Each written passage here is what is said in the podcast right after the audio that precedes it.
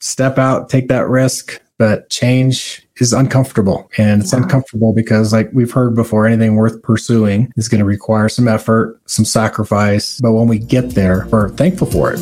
We know that it was worth it.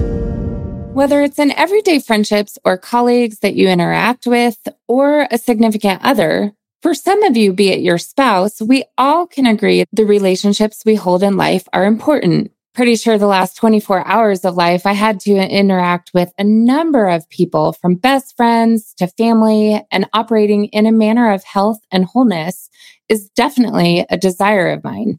Hopefully it is for you too.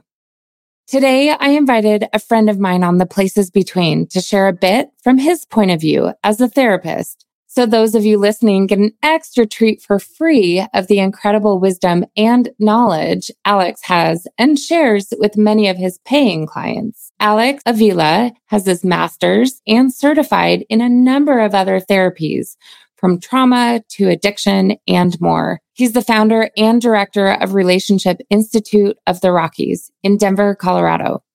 As a licensed professional counselor, he meets with men, women, and couples to help them overcome trauma, connect emotionally in their relationships, and rewrite their sexual scripts. He facilitates couples workshops and couple therapy intensives, men's recovery groups, and online relationship classes. He's the author of 40 Forms of Intimacy to give people practical ways to connect and experience greater intimacy beyond sex and his newest book is what I'm excited to dive into discussing today. If I asked you the question, what does emotional safety mean to you? Would you know how to describe it? Do you ever have moments where you question why you do what you do when you're interacting with others? His newest book, Emotional Safety, Honoring Yourself While Creating Trust and Presence to Experience Meaningful Relationships, helps people, not just couples of all ages, understand why they do what they do when interacting with others, and then ways to feel confident in holding a new roadmap to connect more deeply in relationships. I don't know about you guys, but I could always use more tips for better ways to experience more meaningful relationships, especially as I want to be better in every area of my life and be the best version of myself, especially for my future. But if you're like me, you know it all matters now with all those tiny little habits, thoughts, and even interactions with others. Let's get to know Alex a little better. You ready? Pull up a chair, grab that cup of coffee, and dive in with us to the places between.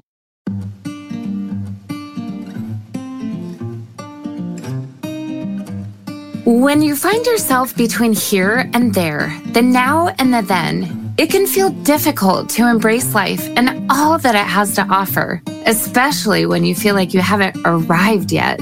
Wherever you're at, though, we want to help in that beautiful struggle of transitioning well through aspects of faith and life with the places between, a podcast all about transitions.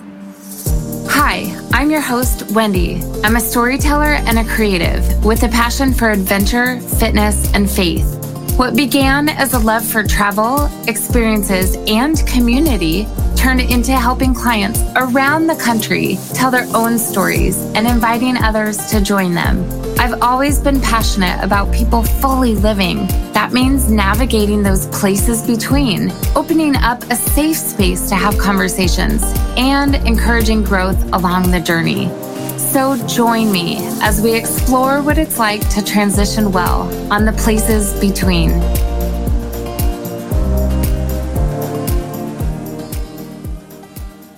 so wonderful to connect with you today. I'm just excited for what listeners are going to hear. It's an honor to be here. And I've always loved how you encourage people. And I'm just happy to be able to share with other people that you talk to about how uh, my story can fit into what maybe can encourage them. Yeah, absolutely. For those that are listening, just to give you some brief history, gosh, I was thinking back. Funny enough, I was talking to a K-Love colleague and I was thinking back to years and years ago that you were running a marathon for World Vision and right. how we all did this running club together. And while that has nothing to do with today's talk, it's still really fun that God interweaves people through our lives and is more fun to work with you recently. Within the last few years, we partnered and brought you in to work with some of our anti trafficking efforts as an expert and a speaker on behalf of therapists to really talk about how to thrive in relationships and what does that mean. Alex, why don't we start by having you just share a little bit about who you are? Who's Alex? Married, kids? Where do you live? Maybe something that social media wouldn't know about you. See, and I think about who we are as people, I always think of identity first. And it's so easy to wrap up our professional lives and our identity and our roles and things. So when we strip away the roles, the expectations, you know, what we do for work and kind of get down to the core of who we really are. And I think about first and foremost, I believe I'm a child of God. I always have to remember that and a follower of Jesus because that's the only way I could do anything is because of him, how he's guided me and how he's created me and works through me. So from there, I can step into the other parts of who I am, you know, what energizes me, my passions and desires. And, and that next thing for me is family. So I am married. My wife and I are coming up on 20 years and I certainly don't get it right all the time, but I've been learning a lot along the way. I could write a whole book about what not to do in the first year of marriage uh, because I didn't have a lot of education experience about that. But being a good husband, being a good father is of primary importance to me. That's what I really want to leave this world knowing I did well, that I left a mark in this world for other people, but first of all, my family. Yeah. And how old is your son? Yeah, he's 13. And wow. we just really, we're a close family and love connecting, doing a lot of things together. We love the beach and we enjoy, we've gone to Mexico many times, we've gone to Hawaii a few times. And, and that's how we really connect as a family. We really love getting away and, and doing something different. We love Colorado. I mean, the majestic mountains here, as you know, is beautiful. We always see God and nature here with sunsets, with just so much beauty. But you know what we don't have here a lot in Colorado is the beach. So we love to get away. We try to take more vacations as we can, and and that's you know what we're looking forward to is getting getting to do more of those as a family.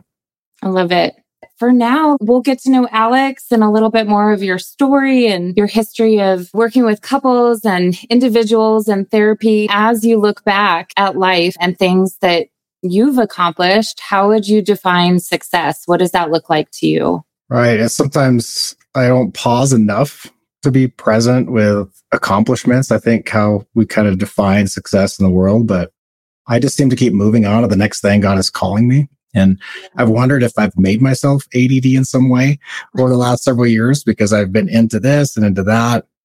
People who know me know I usually have a lot going on. So I think for me, success is how I'm connected to God and my family. Again, when, when I'm obedient to what God is calling me to, and I'm listening for direction, I'm feeling his presence. And as best as I can be, I'm clear about the next step he's leading me to, I feel that's when my life is most fulfilling. You know, I really feel like that's when I'm living life, when I'm doing what I'm supposed to do.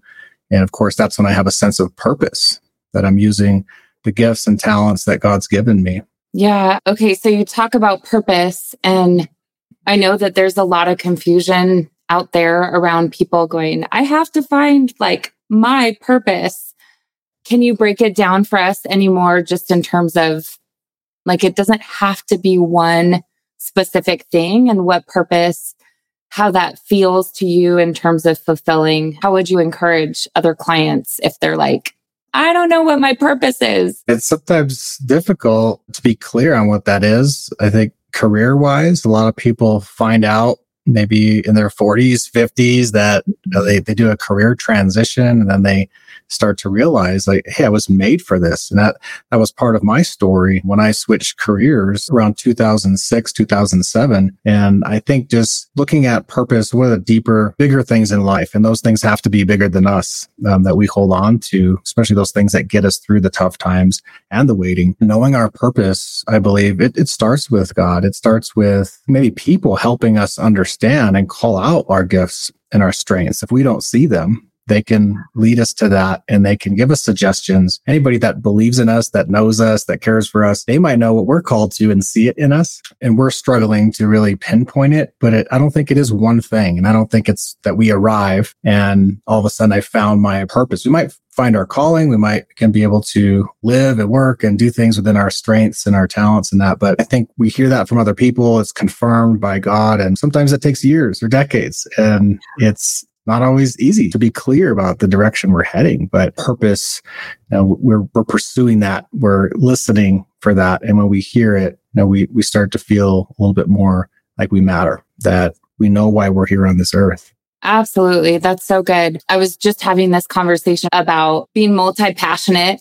And as an entrepreneur, they were like, What do you do for work? And I was like, Well, let me list off some of the things. And I think it's unique and also really amazing that we can live in such a time now that we really can be multi passionate and find our purpose in different avenues. And like I talk to my mom friends and they're like, my purpose right now is to be a mom with my kids while they're at home before they get into elementary school. And then I have other friends that are like, I'm not married with kids yet. So my purpose is to pour into my community. And they look at their job as like a tent skill. For listeners, my reference to a tent skill would probably be like something that you do to get you through to pay the bills so that you can fund something else and pour into something else. And then I know other people that have purpose, really fulfilling purpose within their work. So it's not just your calling and your job, but it really comes from so many different avenues. And I, I love that you talk about people calling that out within you. And it's almost like if we were to go back to our parents to say, what did I do a lot as a kid? What were their things? And I don't know if as a therapist, maybe this is advice that you give, but asking our parents or people that have known us for a long, long time, what are things that you noticed about me that I did way before I was concerned with work or identity or those kind of things? And even for me personally, people will say from a super young age, you were always into storytelling. You were always into like coming up with stories and you were always into pretending to be someone else in terms of like acting or performing. So it's fun to see like how that kind of translates into adult life. And I'm a storyteller. I love hosting people to tell their stories. Yeah. So I just love looking at purpose, different angles. But I do want to get into talking about this exciting announcement about your new book that's coming out. It's called Emotional Safety Honoring Yourself While Creating Trust and Presence to Experience Meaningful Relationships, which is so needed right now, especially in light of COVID and the shutdown that we experienced, and a lot of people's way to process grief and trauma and all of the things. It's like, if we can be the best version of ourselves, then give me that resource. so, why did you feel like writing this book? Why now? Right. No, first of all, I love how you were doing what you're doing because people saw that in you as a young person, right? As a child and, and you're, you created, you crafted this, this career, this, you know, this way of being and helping people and serving people around that. And that's what lights you up, right? That's what brings you life. So um, I love that. And anytime we could step into that, that calling, what we're created for, it helps us feel like we're living that fulfilling life. So um, with my career transition, same thing. You know, I and I wanted to help people. So that's why I got into being a counselor and wanted to help people in relationships, wanted to help people understand themselves and improve their mental health and connect. So connecting with other people, I think that takes care of a lot of depression, anxiety, feeling isolated, addiction. A lot of people will say attachment, healthy attachment to others, to God is the opposite of addiction, right? So mm-hmm. addiction can be an attachment. And so when we are connecting with people in healthy ways and we, we have a few safe people in our life, we only need one, but if we have a few that we could really go deep with, it helps us not feel alone. It helps us feel understood. Uh, maybe we're not going to struggle as much. You know, people get us mm-hmm. and we feel loved. We feel seen. So, um, with this book, the emotional safety concept, uh, of course, has been around for a long time. And as therapists, you know, we know about that and we try to create safety in the room. You know, if somebody's sharing their story, we have to be safe. And I use the word approachable. We have to be approachable as kind of a way to help understand emotional safety. But if people can share with us easily, you know, if people have said that to you as a friend or family member that they say it's so easy to talk to you. Um, I feel like I can share anything with you, or I've never shared this with anybody, but and they're sharing it with you, like that is a sacred time. So um, I wanted people to be able to experience that and help them understand when they struggle in relationships, it might not be their fault. It might be what they've learned growing up. And we didn't get this class in middle school or high school. I wish we did about here's how you understand your emotions. Here's how you connect in relationships know, when things go wrong, here's what to do and treat yourself kindly, right? Because we we mm-hmm. sometimes can beat ourselves up. So so especially people that have experienced some kind of relational trauma, maybe in childhood, maybe from a parent, feeling rejected or abandoned, or you know, these deep vulnerable feelings you might have of inadequacy or you know, just not being good enough not feeling worthy. Um, so this book really addresses a lot of that. Where do these beliefs come from? How can we be kinder to ourselves? How do we connect with other people and understand them? Uh, so a big part of this is is spotting unsafe behaviors mm-hmm. in people. What are other people doing? We might take responsibility for and blame ourselves. So how do we notice that and set the appropriate boundaries and then not feel bad about that? You know, if we need to keep people beyond arm's length just to protect ourselves, how do we craft this safe inner circle with people, you know, that we can be completely authentic with? And when we can be ourselves, we feel whole. We feel like we're not holding anything back. And that's where intimacy is born. Right? We, when we can be ourselves and someone else can be themselves with us, whether it's a close friend, a spouse, a family member, anybody that will be there, be present and be that safe person we can go to and we can be safe for them. That's where we're going to experience the deepest connection. Yeah, that's so good. So let's back up to talk about boundaries just a little, because I know I've had multiple conversations with people that think boundaries is that's only something that you set up for people that you don't want access to you, you know? Whereas you're probably talking about healthy boundaries. Like it's okay to have healthy boundaries with people we love and deeply care about, but also know there's a certain extent that we can't go with them. Can you expand a little bit on that, what that means? Yes. Boundaries aren't always to keep people out completely. The boundaries, it's not cutting people out of our lives necessarily. When people are un, unsafe. So, and I make a clear distinction in the book about what is an unsafe behavior and what is an unsafe person. Mm-hmm. You know, an unsafe person is someone who's going to continually manipulate you, blame you, abuse you in some other ways, or neglect you, which is a form of abuse. If they're not open to changing, they're not willing, and they're continuing to do harm, you know, that fits more under the unsafe person. Yeah. Right? They're not looking at this and we really have to have protective boundaries. And that might be saying to them, you know, you, we can still love people and have boundaries with them. So we can, we can say, you know, what, what you're doing is not okay. So the and sign is very important there. So I have a ampersand in my office on the wall. So we always can have an and. It's not always a but, but it's, you know, I, I love you and I need you to say that differently. I need you to mm-hmm. stop doing this behavior. So that could be a request. And in the book, I have a lot of those specific statements. Here's what you can say to request safety from somebody. But a boundary isn't always completely cutting people out. It's not, it's not always a door. A boundary can be, it's conditional in some way. It's situational.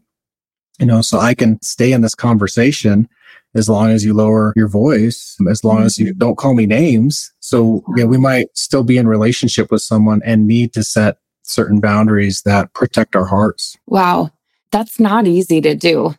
I just think back to a few examples that I've had to do that. And it's as somebody who grew up as a peacemaker and like, let's push everything under the rug.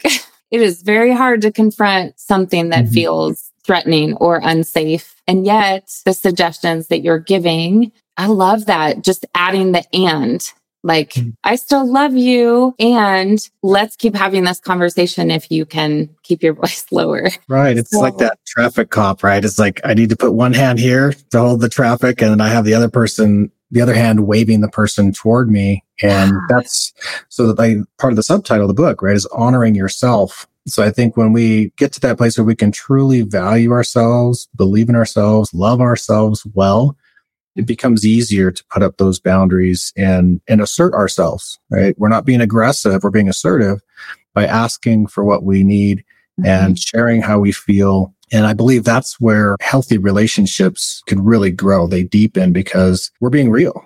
And you know that if you've had a friend for a long time and you've got into some arguments or disagreements and maybe you said some things went too far and but you repair it and you can be honest and vulnerable and again be your authentic self and now you know each other on a deeper level and you know i think it gives you confidence because you know you can repair it we got off track. We're human. We said some things, but we owned up to it.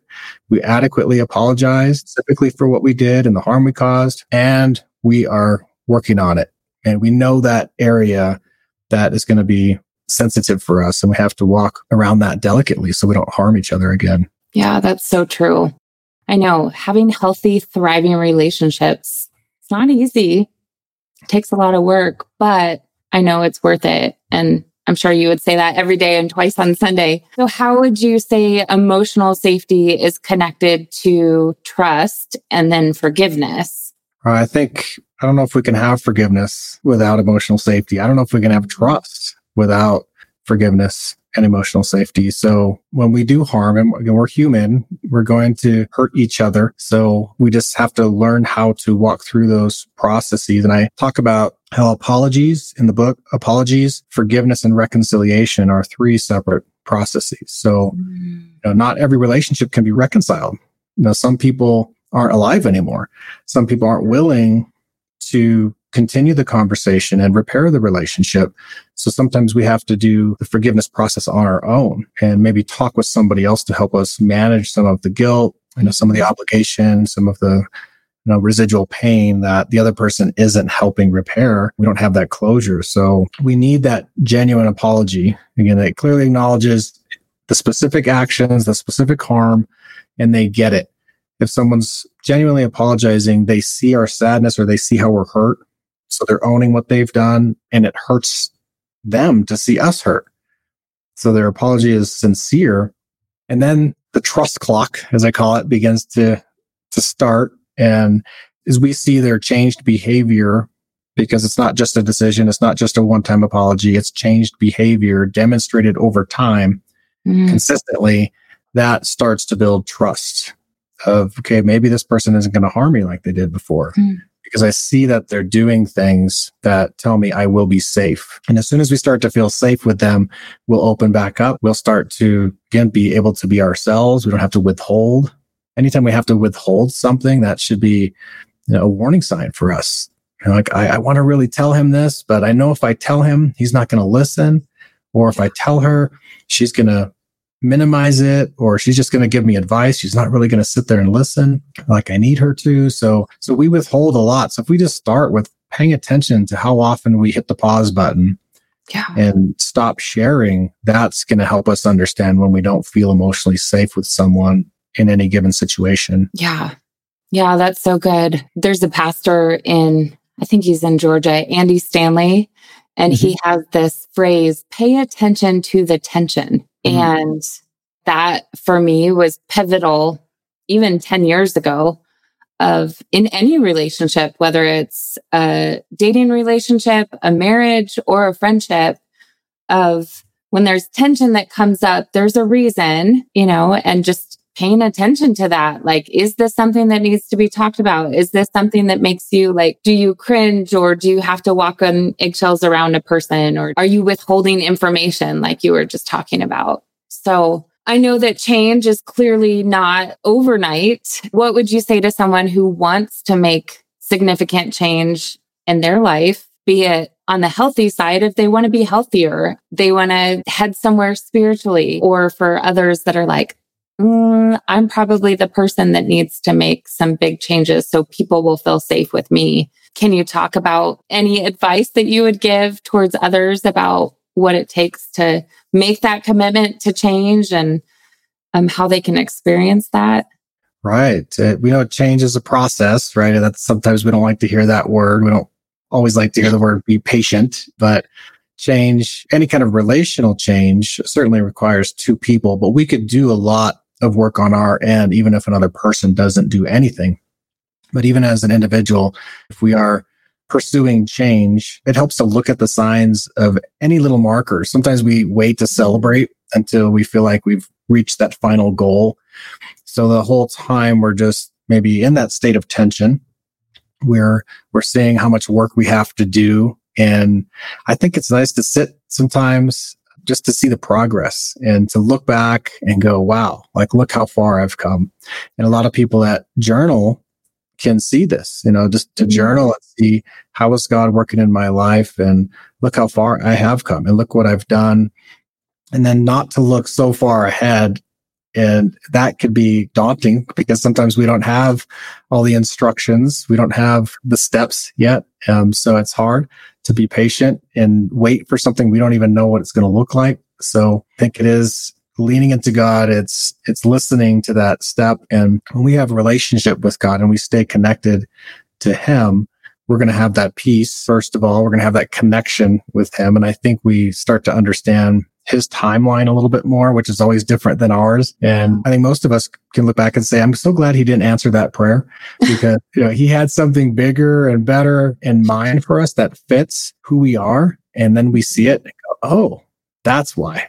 And sometimes we won't see that that's why maybe for years. And it can be difficult. So it is, of course, trust in the waiting. It, it is the patience. Practically, I think we need to connect with people who know us, who love us, who are praying for us and can also hear our heart and hear our our sadness. And if, if we need to share that we doubt God, you know, like a lot of people have in the Bible and, you know, we don't know, we don't feel or sense God working at this time. So if we have a friend that we can go to and share, and they're not going to give us that quick advice, you know, you just need to trust God and here's a scripture and this will help. But someone who's going to sit there with us in the pain and uncertainty and, and say, you know what? I don't know. We don't know what God's up to, but I, I'm here with you and we can, at the right time, encourage them with some of those truths that God isn't going to forsake us. He's here. And look at what you're doing. This is definitely something He's called you into. And change is, is hard. We do need to take a step. Sometimes it's a practical step. Sometimes we have to learn a new skill or go back to school or step out, take that risk. But change is uncomfortable. And it's uncomfortable because like we've heard before anything worth pursuing is going to require some effort some sacrifice. But when we get there we're thankful for it. We know that it was worth it. Yeah absolutely. Gosh i think back to i had once heard this quote of there's two pains in life. There's the pain of discipline and the pain of regret. Hmm. and which one do you want to live with down the line? And it's like oh my gosh when it comes to change you know you think of there's a New York Times bestselling book called Atomic Habits, and it talks about just little incremental things that you can do to then fast forward two or three years and you're like, oh my gosh, my whole morning routine has changed. Even something as simple as that. I liked what you said about just patience and sitting with those that are going through the process. I think as the podcast is called the places between, as humans, we know what it's like to wait and whether or not we wait well or we wait while we're kicking and screaming. you know, I'd like to think that through guests and experts like yourself and other guests that I've had on the podcast that our hope is to encourage anyone listening that waiting well is possible and it's possible to thrive in those transitions. It is possible to transition well. The Bible passage of we move from glory to glory. Hmm. Well, and then there's a pastor, pastor or two that I think they share each other's quotes, but they're at the same church. So if you think about our life moving from glory to glory, but in between, we're in the hallways. So mm-hmm.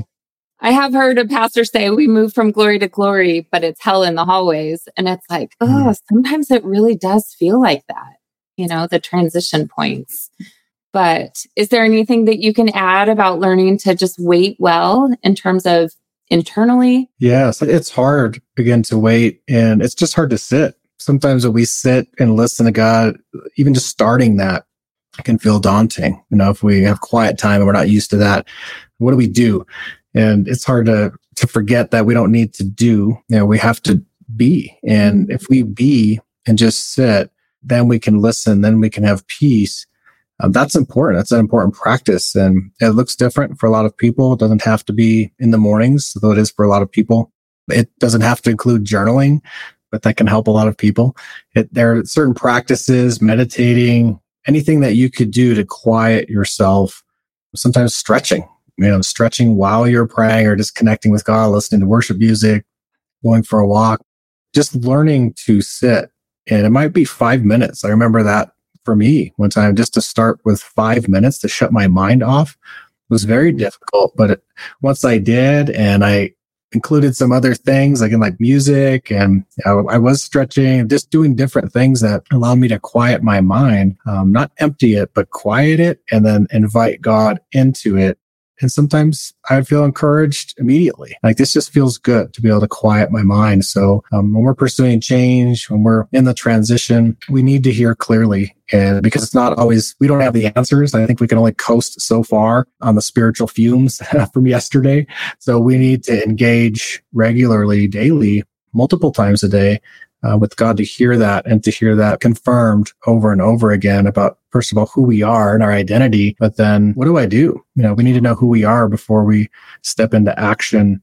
And when we feel secure, even just that day, feel secure in who we are, and we know God is taking care of us and He's with us and He won't leave us, then we can take that step confidently. And some days, not a lot's going to happen, but we take that, you know, small step every day and head in that direction, we can look back and say, you know, I'm so glad that I took a step that day and the next day and the next day because even if it's again years later, I feel better and I'm not back there. I'm not in that place of guessing or wondering or maybe feeling hopeless and defeated. You know, I took a step, I connected to people, I've stayed close to God and I'll be okay. And the safe people around me will comfort me.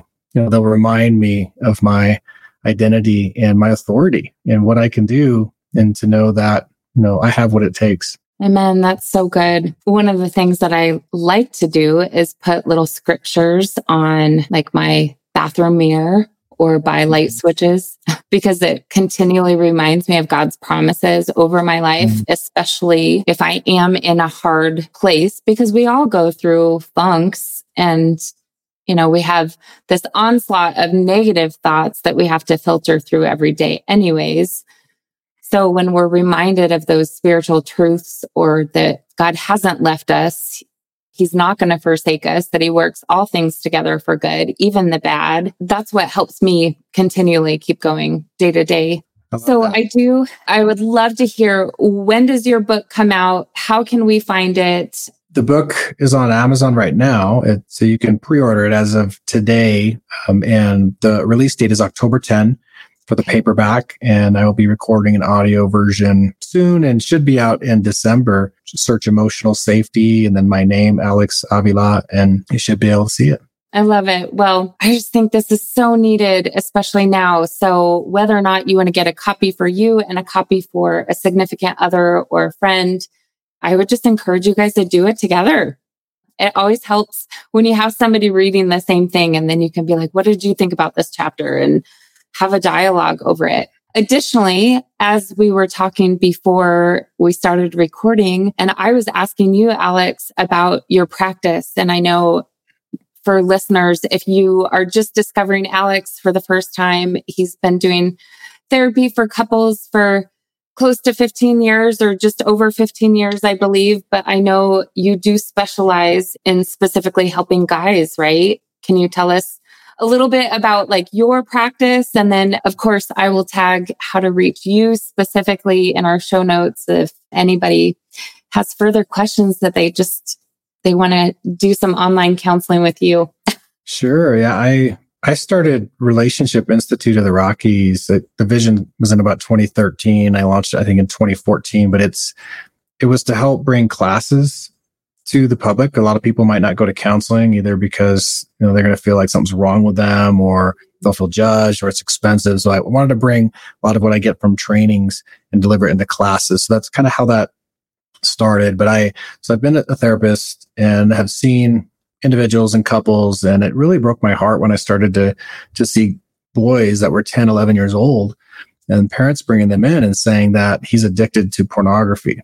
Mm. And that just shook me. I mean, it just rocked my world. I thought, you know, as, as you and I, when you have, worked with trafficking and just helping prevent a lot of this at a young age and seeing that coming and, and all of that, pornography is, is tied to that. And it just broke my heart that kids at this young age were getting that template of what relationships and sex look like, which is very, very wrong, right? It's not, not just morally wrong, but it's, it's completely inaccurate but they were addicted like they were to video games. I mean, it was, mm-hmm. and there's science out there that shows how the brain changes. So that's when I started p- pursuing training in sex addiction recovery. So I, I meet with a lot of men. I do men's sexual recovery groups. I have three of them going each week. And it's really to help guys sit alongside other men who are struggling with similar things, learn from me, share with each other some things that they can't really share with anybody else.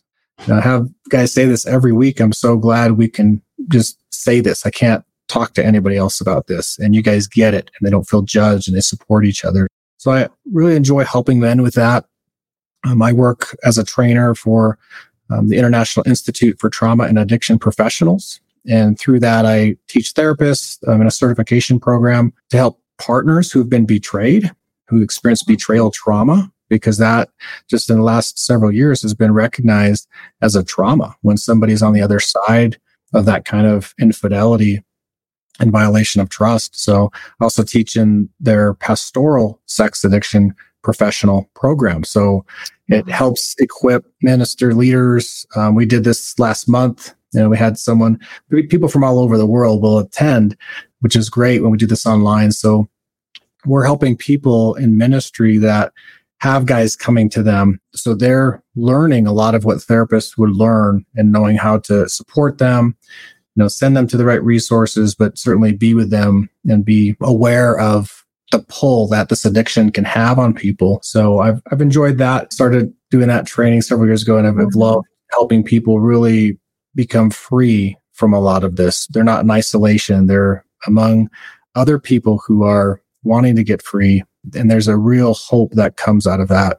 Mm. Thank you for your work with people's lives. I know even just hearing you talk as somebody who I've experienced relational betrayal, and that's, I've alluded to it in other podcast episodes. So I'm pretty open about that. But that's also what pulled me into working with anti trafficking efforts and to raise awareness about the damages that pornography mm causes in relationships. And it's also encouraging to us as females to know that there are other solid, grounded men after God's heart that are also like, I see this as a huge issue that's plaguing our society. And I want to do something to combat it and to provide a safe space for your network, for newbies to come and learn from you. So whether it's with Relationship Institute of the Rockies or one-on-one therapy, I just want to thank you for your work and just the incredible words that you've already shared. I wish I could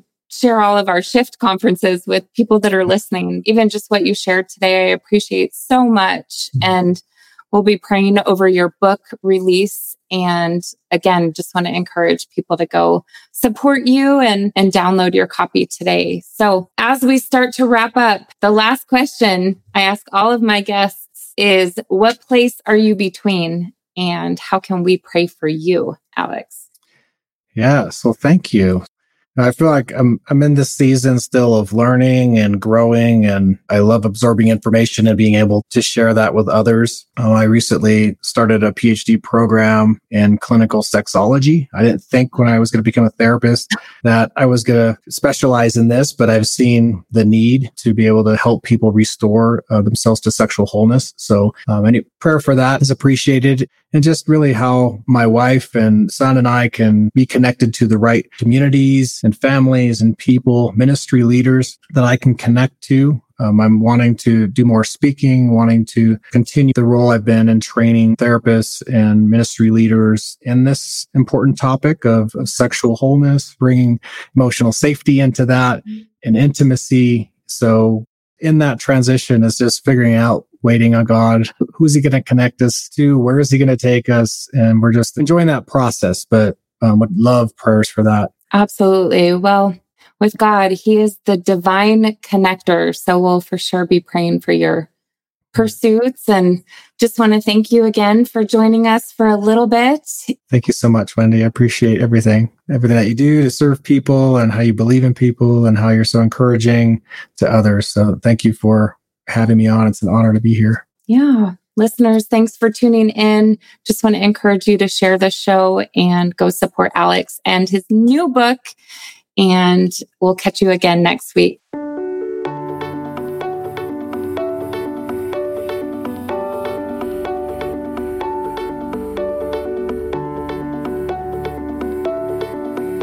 I'm over here cheering you on, friend.